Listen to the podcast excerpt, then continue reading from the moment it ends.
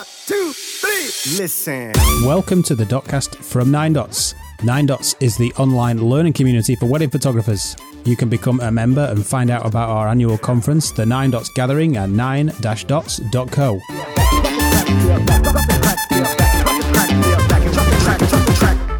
Welcome back to the Dotcast. I'm Adam Johnson, one of the co-founders of Nine Dots, along with Andy Gaines and Rahul Khona. This episode is the first episode of the second series of the Dotcast.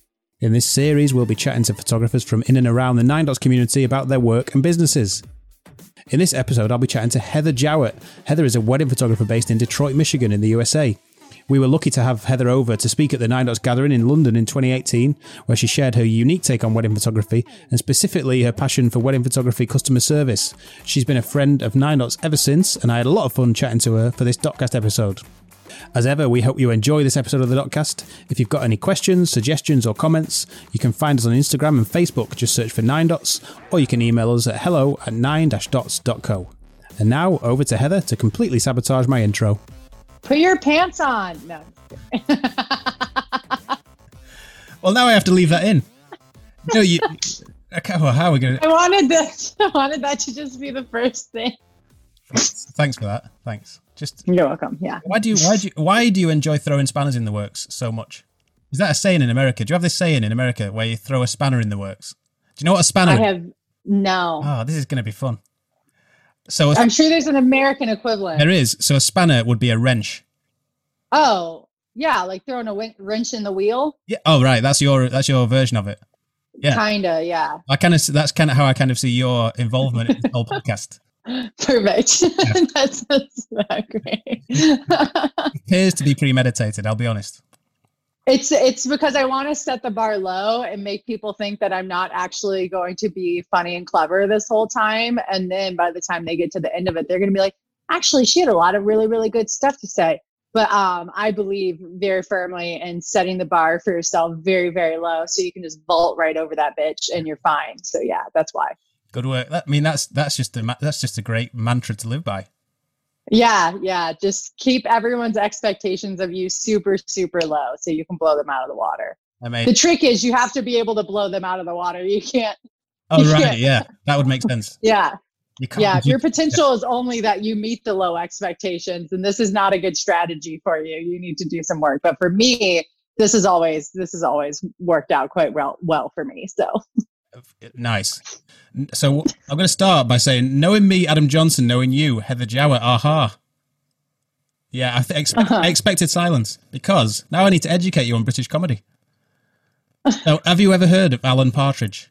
uh, I think didn't he have he's from the seventies? No. Uh, I mean, how do you explain Alan Partridge to an American? That's that's tricky. So he, so Alan Partridge is the character of this guy who is a kind of socially inept interviewer, and he had a a, a talk show called Mm. "Knowing Me, Knowing You" with Alan Partridge. Okay. But- Ah. Uh, and, and obviously, there's the, there's the ABBA song "Knowing Me, Knowing You." So he would introduce every guest, and he's a hero of mine, a personal hero of mine. He would introduce every guest by guest saying, "Knowing me, Alan Partridge. Knowing you, name of guest." So Uh huh. I fully expected you to reply with silence and us to have this conversation. Yeah. So it's gone exactly as planned. Perfect. I think you would actually enjoy him. I think you. I think it's the kind of comedy that you would enjoy. Yeah, maybe I would. It's just so hard to understand the English accent, though. So Uh, how how you do?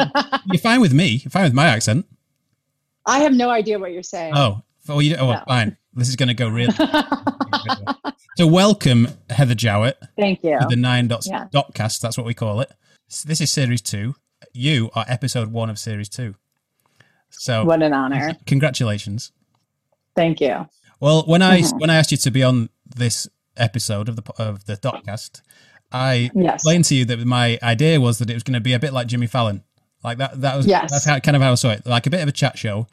And you very kindly, do you want to share with everybody what you very kindly said to me? I said, this will be perfect because I'm way funnier than you, and most of Jimmy Fallon's guests are funnier than him. Thanks. Tiny bit of history. I met you when you came over to speak at the Nine Dots Gathering in 2018. Yes. Yeah, that's right. And don't ask me if the years are correct. I don't know. That sounds right. Okay, fine, good. But you, but you are a wedding photographer. That's why. That's why. Yes. That's the main reason you're here. Uh, and you are in Detroit. That's is that right? Yes. That is correct. So you must live next door to Eminem and build cars. I don't do either of those things. Um, it's so funny because Eminem is, you know, talks about the eight mile area. That's where he's kind of from. It's not very close to where I live in the city. Um, but eight mile now in present day Detroit 2020 is just strip clubs and marijuana dispensaries and like nice ones, you know, it's pretty nice over there. And so if, if you're looking for strip clubs and marijuana dispensaries, it's pretty nice over there, I should say. Um, so, so yeah, so whenever you hear him talking about eight mile or anything like that, just know if you want to look at some titties and get high, it's a great place to go. top i mean i'd never i'd never expected us to be sharing tourist tips. Yeah. But um Yeah. work because uh, uh, i think the mostly the way that we think of detroit over here is that everybody gets murdered every day. Yeah i've been murdered every day since Yeah. i moved here. It's exhausting. It must be. No no it's not like that at all. It's not like that at all. It's so funny. Like i like i live on a in a neighborhood where like everyone like takes so much pride in their lawn and like the edges of everyone's lawn are super straight and uh and all the houses are beautiful and all of the people are nice. And i love detroit. I think more people need to come and see detroit and experience it and stuff like that because you know it is not what the you know it's not just crumbly crumbling buildings and you know homicide though we do have some of that too. But all the best ci- cities do so you know it's fine. This message was brought to you by the detroit tourist board. Yes yes please. Yeah so but mayor mike duggan please give me a check. Uh, Yeah. you deserve it. You, you definitely deserve it after that glowing praise. Um yes. so wedding photography. Yes. That's what you do by choice. Yes. Although not at the moment. And Uh, yeah well i'm about to get back into it. Fingers crossed headed into the gauntlet. Oh, so good we'll work. see. Yeah um, small i have a few a handful of small weddings coming up is what i should say. People who have seriously because in case someone's listening to this in the post-apocalyptic time five years from now they've managed to find it on a you know an old iphone or something.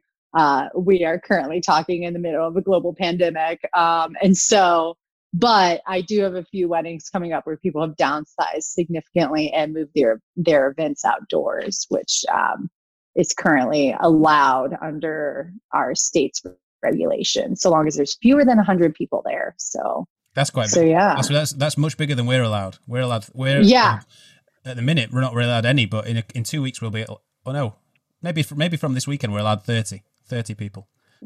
Even outdoors it's limited to 30 yeah.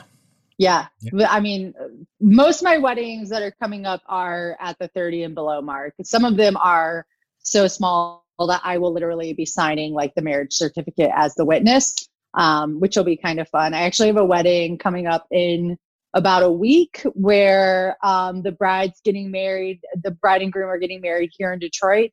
And this is like their plan c like uh, you know originally they were going to get married in april and then obviously they had to postpone and then their postponed plans also hit up against covid. So they just found a restaurant with a rooftop that will let just the two of them get married there and it's so small and so low key that she is going to be getting ready at my house in detroit. I was like do you want to just have your hair and makeup done here? That's where we're at for covid weddings right now is like my my guest room will be temporarily a bridal suite. So yeah. Well i mean we all have to pivot.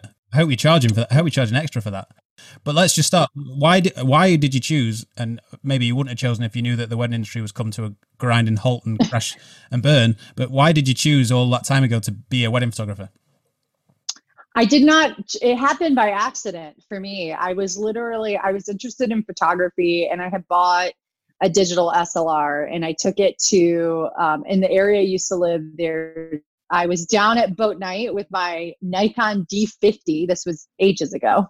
And um, that I had bought with a Best Buy store credit card for 0% interest for six months or whatever.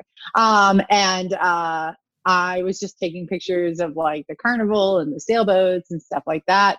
And uh, this guy goes, Oh, are you a photographer? My daughter's getting married in two weeks. And I literally responded, I have a camera, was like what I said back because I was definitely not a photographer. And he was like, Great. Do you want to come out? I'll pay you $500. And I was 18 at the time. or might have been 19. I was 19. Either way, $500 sounded like so much money. And I, whereas, like, I will barely get out of bed for $500 now. And, um, but, but it's a little true. Um, but, anyways, I was just like, okay. And then, like, two weeks later, I was shooting a wedding and where the groomsmen had like camo vests and there was a dove release, but they were just released out of like a cardboard box. Like it was fucking wild. And then I just like from people seeing photos that I took of that, maybe booked like two or three other weddings from there. Then I went away to school. Um, and then uh, maybe a handful of weddings while I was in school, and then I graduated, and I was, you know, deciding, am I going to go to grad school or am I going to, you know, try this thing? And I was like, well, let's just try this thing and see how it goes. And you know, now I'm on the dot cast. That's uh, yeah, and this is the pinnacle. So just be prepared. Yes. It's all downhill from here. Yes, yes. I mean, that's generally the the slogan of 2020. So that sounds about right. Yeah. And where can our, where can our, our, many listeners around the world find this picture of doves being released from a cardboard box on Pinterest? Is that on Pinterest? It is. It's all over. I actually had billboards made um, to advertise myself with it. No, I um, I hope to God that every JPEG of that, except for the actual couple, has somehow been destroyed. Um, because I I could not even tell you. I will just say that I did not have a airtight archiving system and backup system like I do now at that point in time. That would have been like 2006. You know, I I don't think I shot the re- wedding and I definitely I didn't know what a raw file was when I photographed that wedding, you know. So it's just kind of like trial by fire, you know, just like get in there and take a picture. I was like, okay, and then it was fine this is quick maths for me, but that's 14 years. And yeah, that makes you a relative veteran of the wedding of the wedding photography industry these days, I reckon. Yeah, I didn't really I didn't really get going in full earnest like, you know, doing no other job, just full-time actually making my living from wedding photography and really putting my energy there until I think around probably 2010 2011 but yeah i've definitely been at it for a minute um you know and i think getting my start so young um was probably a good thing just because i got all the embarrassing shit like all the color accents and you know dutch angles and stuff like that out of the way before instagram was a thing you know so so yeah. In my in my first ever wedding I did some spot color. That, is that what, the same thing, right? Spot yes, color. yes, yeah. Uh, and I th- I thought it was great. So one of the br- groom's nephews or something did like a little Irish jig in the in the middle of the reception. Nice. And he took his shoes off and he had had Superman socks on. So the nice. only, you can go you can guess, but the only thing in color in this whole picture, and this wasn't a close up. Like he was quite small in the frame to begin with. The only thing yeah. in color were his Superman socks. Nice. That's perfect. Even looking back, I remember thinking that is genius. Yeah. Like, yeah. Wow. One wedding and you've already made it. Yeah. No one, no one will, no one, I'm on a next level right now. No one is ever going to think to do this. Yeah. Yeah. Yeah. Yeah. Yeah. But so 14 years in, what, uh, what, what do you enjoy most these days about being a wedding photographer? Actually, still, I have, um, I talk about this with like couples when they're considering hiring me. I have obnoxiously high job satisfaction. Like I really do genuine I'll take the piss out of a lot of things, but I really do genuinely love um, this industry and and shooting weddings. I am uh, an ESTP if you are familiar with the Myers-Briggs. Um, many people are not. Um, but I was a psych major, so of course I am. Uh, I always tell people it's the same personality type that Han Solo is. So almost everyone knows Star Wars. So similar to Han Solo. Um, and uh, and yeah, one of the things that my brain really enjoys is just novelty and like the challenge of a novel experience and kind of being kept on your toes and that's weddings for me 100% like i love i love nothing more than to walk into a venue that i've never been in before you know, and have like 10 minutes to get set up and figure out how am I going to light this room and what are the best angles and everything like that. Like that, being under pressure like that is really just something that my brain's like, yeah, I'm into this. And so, and like I think that carries over to a lot of aspects of my life. Like at Nine Dots, when you guys like the day of were like, "Hey, do you want to host a panel?" So I was like, "Yeah, I'll do that shit." And it's just like you know, uh, it's just something that having that little bit of extra pressure for whatever reason increases my performance. So I love shooting weddings, and I I like that they give my brain the kind of mental exercise that it really really responds to. So yeah, and then there's all the like people love each other and all that shit or whatever. Um, uh, but but the really like the really uh, thing that I like is just the actual challenge of the environment. I I love that, and so so yeah. I like that answer. And that, Yeah. I'm not, trying to be a comedian about it either. I like so you and I are uh, like basically opposite personality types because I'm IN. Perfect. I think I'm INTJ. Oh really? Yeah, yeah. So Yeah. like that's the opposite of you. So Yeah. No. And the, uh, the bit I that in- that you thrive on the, the the is the bit that I that causes me great panic, but I somehow turn that panic Yes. into a positive. It's still into a positive. So yeah, yeah it's good. It works out.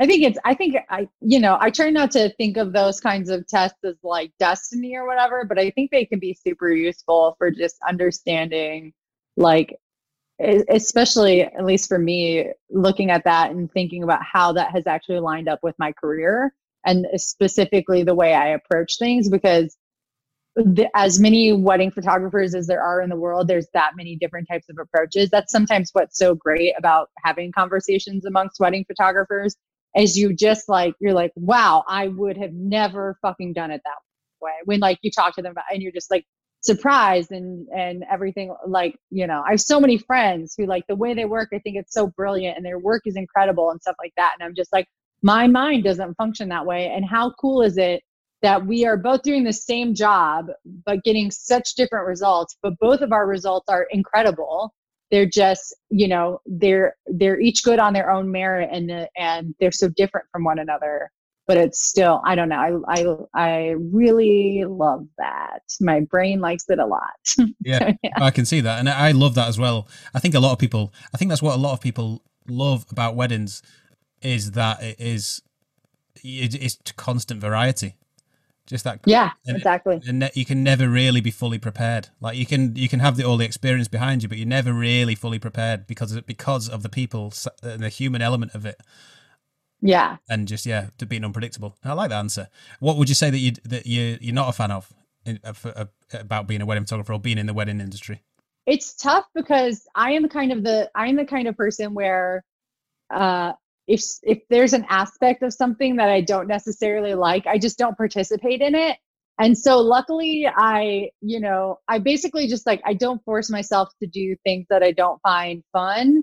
Um and so or that I don't at least enjoy. And so like I am terrible at um managing my Instagram. I do not have um, I always tell people that like I am a testament to the fact that you can be incredibly successful in this. I think on my business account, I have maybe like 2,600 followers, which is like you know small potatoes for most people, but like not to toot my own horn, but I'm to toot my own horn here a little bit. I've spoken at conferences in like six different countries. Brides Magazine listed me like one of the 74 best wedding photographers in 2018. I don't know what happened in 2019 and 2020, but we don't need to worry about that. Um, and like all these, you know, like I've I've managed to have a really rewarding recognition of the fact that the work I'm doing is good. That sort of career without being this like social media mogul or anything like that. Um, and so and so, yeah, I I you know there are aspects of it that I don't love, specifically that kind of social media rat race, but I just opt out and luckily for now it's been okay um, and it's worked out and i think you know having a strong body of work and having um, a good uh, i don't like to have a strong social network i like to have a strong like human network so making connections with people that are really meaningful the only reason why nine dots ever heard of me and chose to have me come to london and be one of those like six countries they spoke in was because I met, you know, Andy Gaines at a conference in Vancouver and he saw me talk there and he was like, wait, this chick's pretty, pretty good. And then, you know, I think within two years I was being brought to London. And so like, yeah, that, you know, if there, my, my advice is if there's something you don't like about this industry, just don't participate. Uh, You don't have, you can still be incredibly successful without doing all of the things, um, for sure. So yeah. It's strong advice. It's it's, it's a strong. Just, eh, every, eh, like I've asked, a, I've asked a couple of people this question, and, and everybody's given a positive, negative answer. Like, uh, everybody's everybody's thing they don't like has been quite positive, and it's and it's so. And and if actually, when you know what you're saying about like you can still be successful even if you choose not to do stuff, I would say you can you can actually be more successful if you really tailor your business and around the way that you like to work and everything. Exactly. So, because one thing about, about your work is that it's very consistent. Like this, stylistically, it's very consistent. And yeah. is that something that you've worked hard at over the years, or is that something that just came naturally? Is that conscious or or not?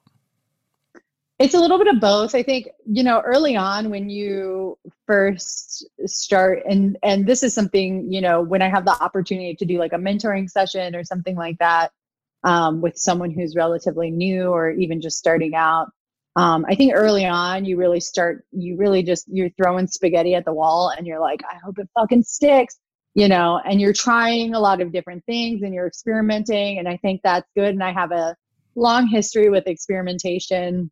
After a while, you just, it's not a conscious decision, but just my brain started to really, you know, go in one direction like i've noticed like for me i really i there's a lot of symmetry in my, my work um, i get especially excited when symmetry occurs naturally when i like when it just kind of comes together that way when i when i am not the driving force of the symmetry but i just kind of find it in its like natural environment be it like the groom turns the bride in just the right spot of the room and there's you know windows lining up and so like my, like whenever i can get it when i'm like hunting it naturally in in the wild um i get much more excited about it versus like if i'm taking a portrait i'm like stand in the middle. Like that's it's like fine that's whatever but it's way more exciting if it just happens on its own. So it's just like it's you know both a conscious and an unconscious thing. Through experimenting i noticed that i was just drifting towards liking certain things. Saw that i was drifting towards that i just started to be more conscious about seeking those things out because it was obvious that something about me was drawn to them. But i didn't necessarily it's kind of like that awareness came secondary. You know the experimentation was what allowed me to find that in the first place. So so yeah and now i just kind of like now it's just muscle memory. Like when i am photographing a wedding it's just what my you know eyes naturally look for when I bring my camera up to my face. I'm not thinking about it at all. It's just that I've created that muscle memory. I think that's super. I think once you do kind of find the things stylistically that you really respond to, I think developing that muscle memory is so critical because that's really what's going to make you a great um, a great candid photographer um, is having that muscle memory so that when moments are unfolding quickly, you're not even thinking about, well, how am I going to compose this shot? Your brain's just like, this is obviously it. Click, click, click. And you know, you don't even you I'm not even so much conscious anymore. So but that comes with time and and like as we've noted, I've been doing this for a while. So um so yeah, but I I think experimentation, figuring it out, developing that muscle memory and being patient while you do is really critical. So yeah. Yeah. Great tips again. And very, very little comedy. You're letting me down, but it's fine. We'll get. We'll. the, the you know on this on this road to finding the style and this and this kind of comfort and the muscle memory and all the rest of it that you're in now. Has there ever been times? Because I think one thing a lot of photographers struggle with, and it's something I've struggled with probably at times over the years, is being distracted by what's cool at that mo- at that moment in time in the industry and being a, distracted by things that are maybe getting a lot of industry recognition. You obviously you obviously mentioned being one of the top 74. Did you is, was the was the number 74 picked for comedy reasons or was it an actual top 74? Uh, no, uh, so they did a they did a list of the best wedding photographers in the world and it was it wasn't ranked, it was broken down by region. But because of who I am as a person, I did decide to count and figure out exactly how many photographers were on that list. Um, and so, and it was obviously, it was super weighted towards the US because it would be like the Midwest and California and, you know, the East Coast. And then it would be like all of Europe and there would be like six of y'all. Um, and so obviously it's all super subjective. Um, but, um, but there were 74 people total on the list. So who knows where I'm ranking. Well, you know. we'll go, we'll go top 73. I think. Yes, yeah. at least. Yeah, yeah, yeah. Uh, but yeah, but, but were there ever the times where getting recognition and stuff distracted you from that kind of path to being comfortable and finding your own style and being happy with that? The only time I ever got recognition was when I was actually doing my like doing the stuff that I really liked. I did for um, if anyone wants to buy a Nikon 45 millimeter tilt shift, I need to sell that shit because I did for a while. I was like, I'm gonna buy a tilt shift and I'm gonna take the cool tilt shift photos and I'm gonna be so cool. And um, everyone with the flower crown is going to want to hire me because I'm taking these tilt shift photos. Um, and I was just like, never never really happy with them. Like occasionally I would do something kind of cool with it, but other than that, it was it was just a total gimmick to me. I don't even bring it with me in my camera bag. It is just I'm literally looking at it right now thinking I gotta sell this fucking thing. It's just taking up space in my life. That's a great sales. Yeah. He's definitely gonna buy that from you.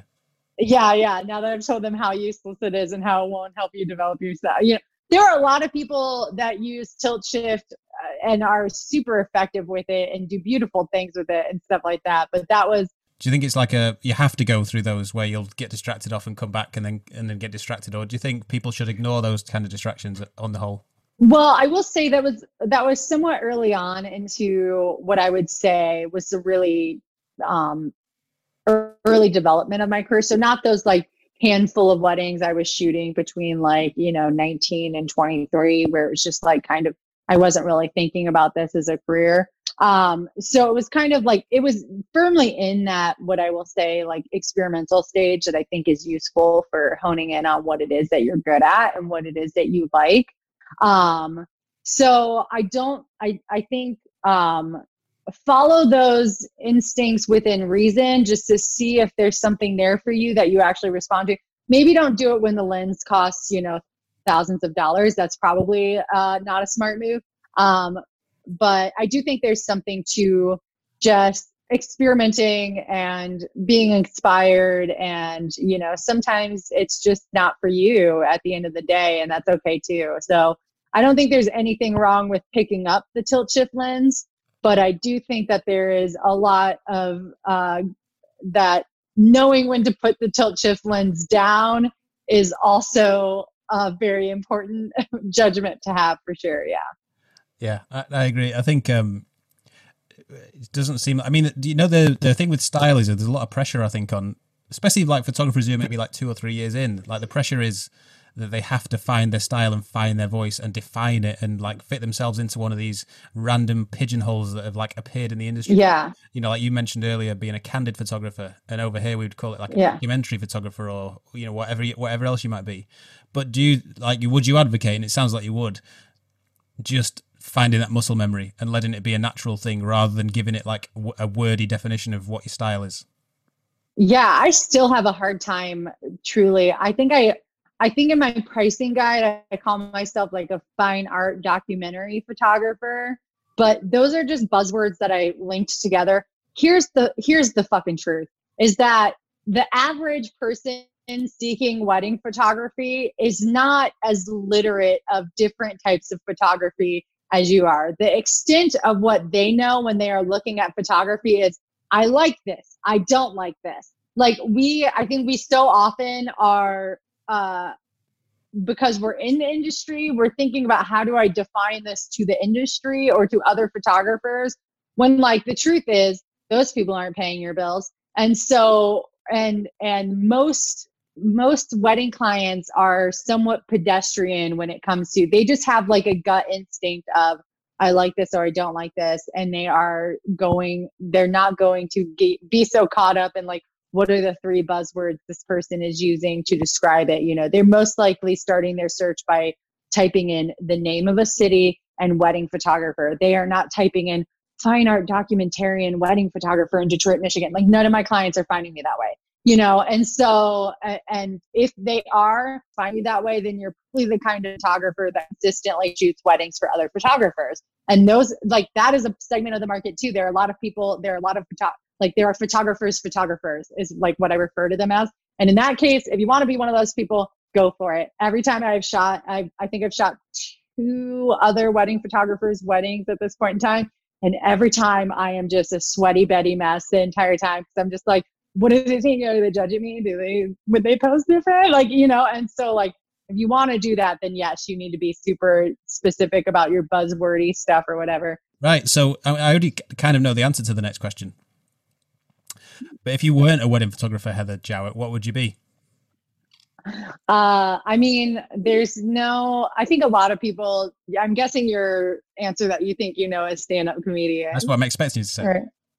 Yeah. So I would say I would much rather be a comedy writer than a uh, stand-up comedian necessarily. I think there's often a lot of um, overlap between those two, but um, the aspect of certain uh, writers' rooms, uh, like specifically, this is only going to be interesting to people who are actually into comedy, but like the dynamic in the South Park writing room is like what I really would love to be involved in because basically it's just a group of people sitting around a table trying their hardest to make one another laugh and just to come up with what's funny and then to somehow turn that into a TV show. Like that's literally basically how every episode of South Park starts is just like someone being like, what if we had a Stevie Nicks cover artist who farted the whole time and her name was Steamy Nicks? And then an episode is born out of that. That's an actual South Park episode. It's a great one.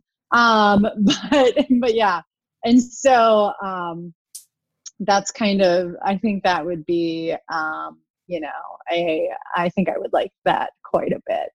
Um like uh stand-up comedy i definitely i mean i i always joke that my talk that i give at conferences like one of the ways that i kind of pitch it to conferences is by saying that it's like just as entertaining as it is um, educational like people always walk away from it like having taken a lot of notes and learning a lot of stuff but also like the room is laughing people are engaged um, and stuff like that because i think that's something that sometimes gets overlooked in photography conferences is that um, you know to be sitting in a the same room for three days you know listening to keynote speakers like it's great and your mind is going to soak up a lot of stuff but also like your mind just needs like a break from that and to be entertained and have the room be like get some energy back into the room and stuff like that so so yeah but um but And it's unique. comedy writing Your your conference talk as well is because you've Yeah. gone off on that tangent. It's kind of unique because I don't think you include any photos in the in the slides. No. Yeah. There's no photos in the slides. Yeah. There is I do a I do a like mini class on efficiency and so there's photos in that one just because I'm talking about specific techniques that I use. But yeah, I don't um I think the very first time I gave my talk, I included a slideshow of image, you know, like the thing that every conference speaker does where they're like, okay, now let's all stare at the photographs that I've taken while I weirdly stand over to the side and watch all of you watch my work and then see which ones like uh, this is no shade to other people who speak at conferences but it i know that if i were to do that i would have a hard time feeling like i was coming off as self-serving or feeding my own ego or anything like that. So and my talk is about customer service. It is not related to how i photograph or anything like that. And so it, it just doesn't make sense in that regard for me either. So so yeah i don't include photos in my conference talk. And i like that people walk away from it if they've never looked at my work before maybe not even necessarily knowing what they should expect from a like heather jowett wedding photograph or anything like that. So so yeah i that is a that is a differentiator i guess of my talk a little bit there. Well, and the fact that nobody else really talks about that side of it either. About you know about yeah. specifically about the customer service side, or even a lot of people don't really talk about the, the business side of it in general, or the you know that kind yeah. of, all that kind of stuff that is vitally important to having a successful business in this industry. So Yeah, and my customer service talk is about a time when someone was so mad and so pissed off at me. And I like bring her email, like quotes from her email, like up on the screen and stuff like that. And so I just basically like I I I'm just like, hey, look at like like that the talk literally called I fucked up.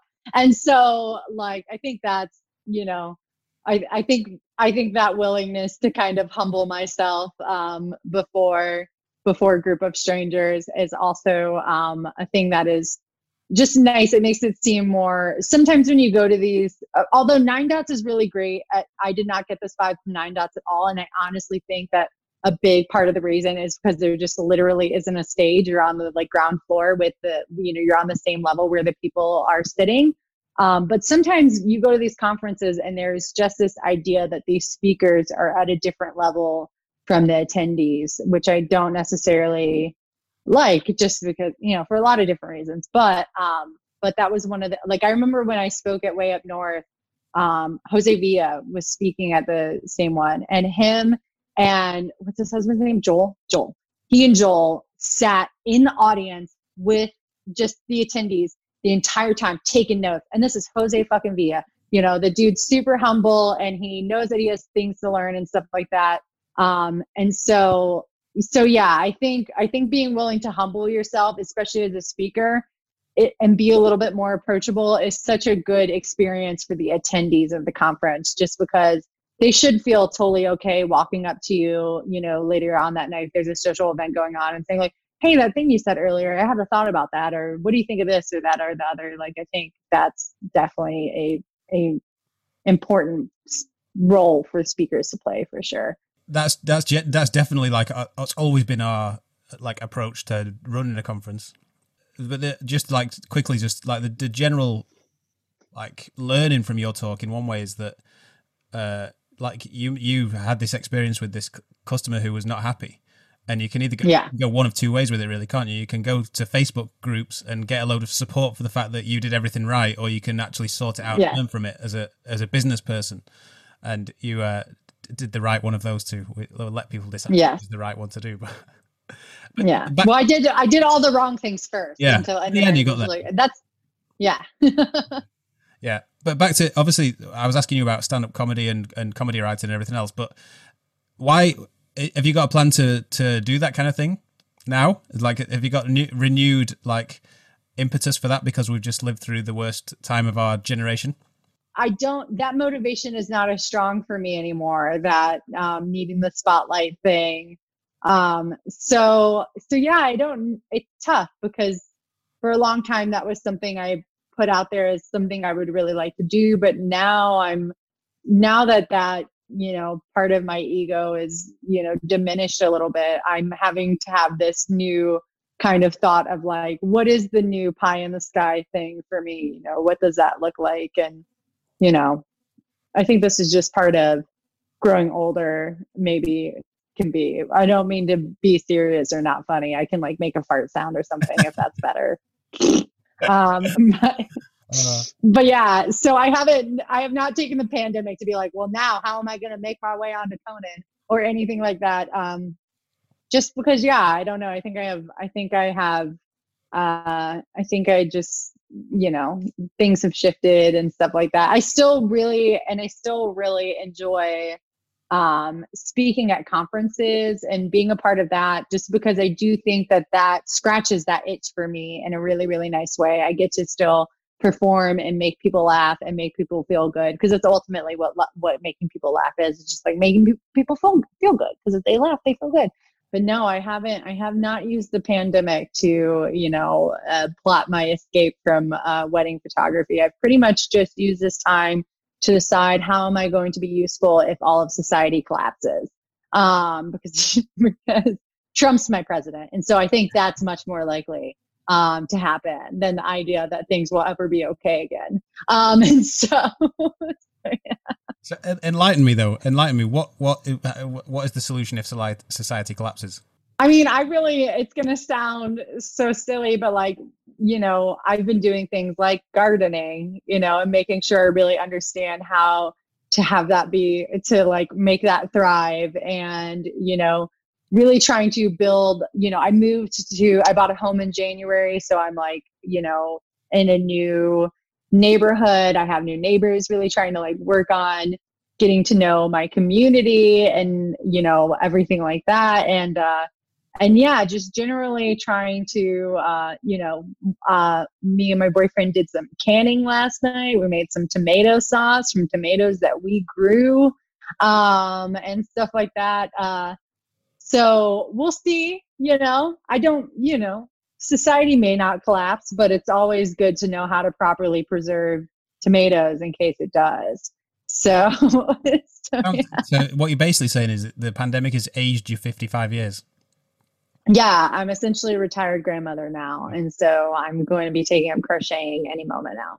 And so, yeah, I think I think now is a good time for everyone to be focusing in on their actual like local community. Just um, um, because I also think that those sorts of connections are probably the only thing that will actually save society is like strong communities and strong neighborhoods and stuff like that is this time where we're kind of forced to stay home and stuff like that is a good time to be thinking about how do I invest in, you know, making this this neighborhood or this space or whatever, or even like my backyard the most useful for this moment. You know, how do I grow these fucking cucumbers, basically. So yeah.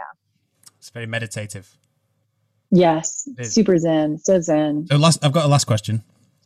Oh, you've, okay. Cool. you've kind of already answered it. You've kind of already answered it, I think, in some ways. But if if uh, like cast your mind back to say, let's say 2017 ish, hmm and you're in you're in your garden, whatever, with your dogs, and suddenly a phone box appears and Keanu Reeves jumps out of the phone box and tells you that in 2020 there's going to be a pandemic. Like, would you have done anything Yeah. different in the last three years to be prepared for this year, or is it, do you think that's impossible?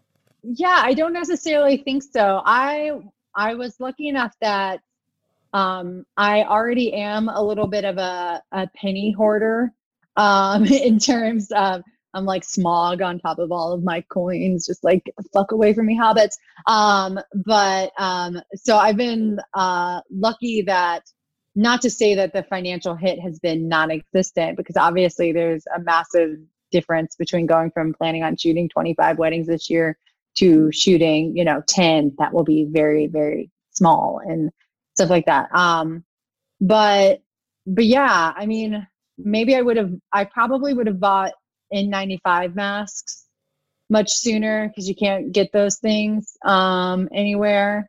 But yeah, I don't know. I still obviously believe that love is an overarching thing that's going to like continue to exist no matter what. People are going to continue want, wanting to marry one another. And I think they'll, uh, continue wanting that to be documented. I feel like, yes, we all are as an industry weathering a very scary moment right now. Um, but provided that all of society does not collapse, um, I still think that the industry we're in is relatively recession and future proof just because I don't think a robot is going to ever be as good as I am at documenting emotion um, and I think people are going to keep getting married, and I think people are going to keep wanting photos of getting married. So I'm still somewhat bullish on my career as a wedding photographer. And I know some people have been like, I'm jumping, I'm jumping ship. I'm not a photographer anymore. I got this, I got this, you know, IT degree or whatever, and I'm just going to go back to writing code for computers. And like, that's fine. I understand that too. Um, but I've yet to find uh, any other sort of job that does that thing we talked about earlier, where like I really enjoy the novelty and the challenge and stuff like that.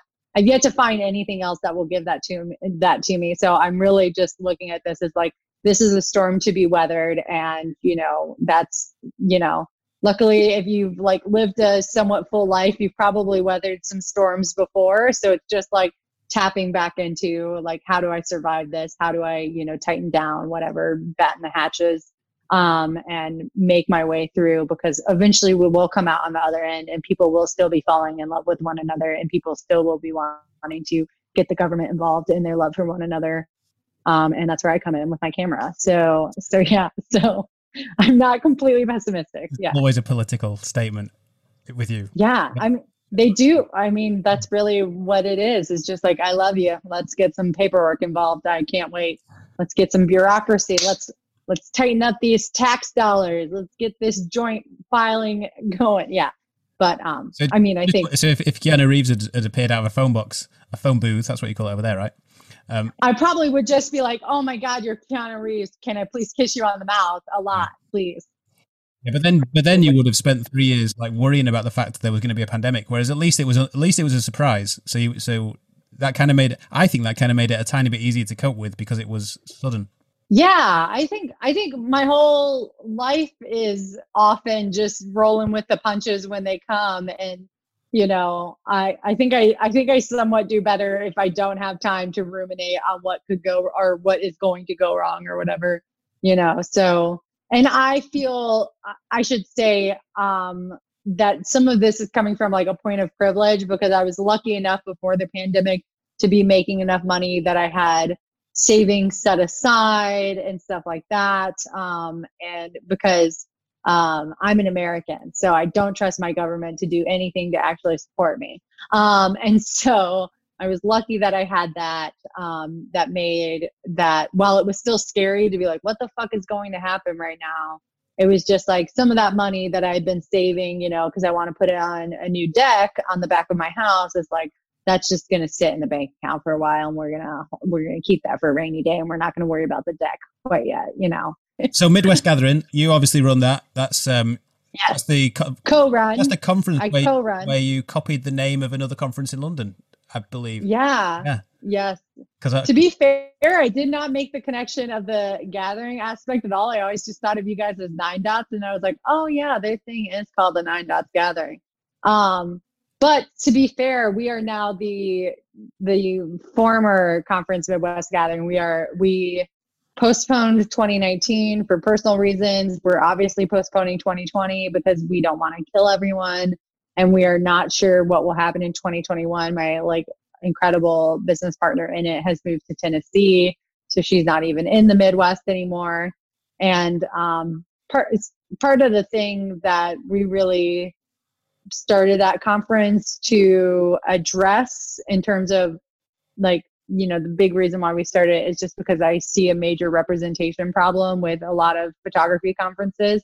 They're super good at being like here's seven white dudes and the lady and then a lot of times like i'm the lady. And so um and so you know i really wanted to bring you know bring a conference especially i also want to bring people to detroit because a lot of people don't know anything about detroit but um now i at least know that um if any conference tries to put out the seven white dudes and a lady lineup they are going to be so thoroughly raked over the coals by basically everyone. So I kind of feel like, okay, my work here is done. And there are other people who are putting out incredible conference lineups that are so incredibly like diverse and represent so many different groups. Like um, Tamaya Colvin, who does the cookout, comes to mind.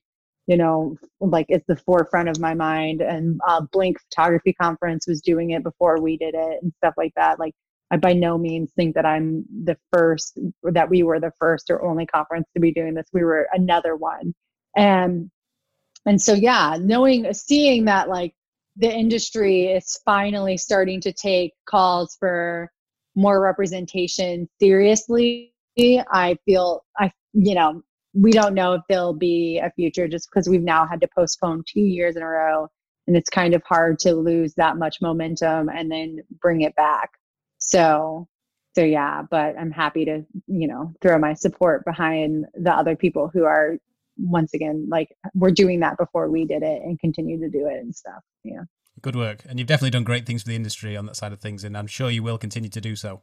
Um, I was just going to say, in terms of postponing nine dots, I think when you guys do come back, you'll come back strong just because people are like they want that like people want to gather right now like they it's it's the thing that we wish we could be doing and for obvious reasons we can't be because we don't want to kill anyone's grandma and so you know i think i think when these events are able to start happening and stuff like that i think it will be beautiful. And i'm you know it'll be so good to have people coming back together again. So i think i think everyone will eventually bounce back. It's just a matter of waiting for it and you know hoping that the entire structure of our society and uh, universe does not fall apart and uh, and that trump doesn't get reelected. Oh god oh god fingers crossed for so many of those things yeah yeah yeah i'm gonna just knock on the wood and stuff like that uh just you know good positive vibes for the continued existence of our planet and um this is such a fun note to leave things on. know, like, things will be okay. Things will be okay so long as they don't all completely fall apart. That you know, it's kind of fun. It's like I don't know. We'll see what happens, guys. It's either gonna kind of be okay or it's gonna definitely not be. I really, I really, like, I'm not going to do, but I really want to end the podcast on you going, it's either going to be okay or it's not going to be okay. and then just end it there. Well, thank you. thanks, thanks for the chats. It's been good, and hopefully we'll Absolutely. hopefully we'll see you either at either at Nine Dots or somewhere else in real life in the future. And take it easy. One, two, three. Listen. You can listen to previous episodes of the Dotcast anywhere people normally listen to podcasts, and you can find out more about Nine Dots membership and the Nine Dots gathering at 9-dots.co.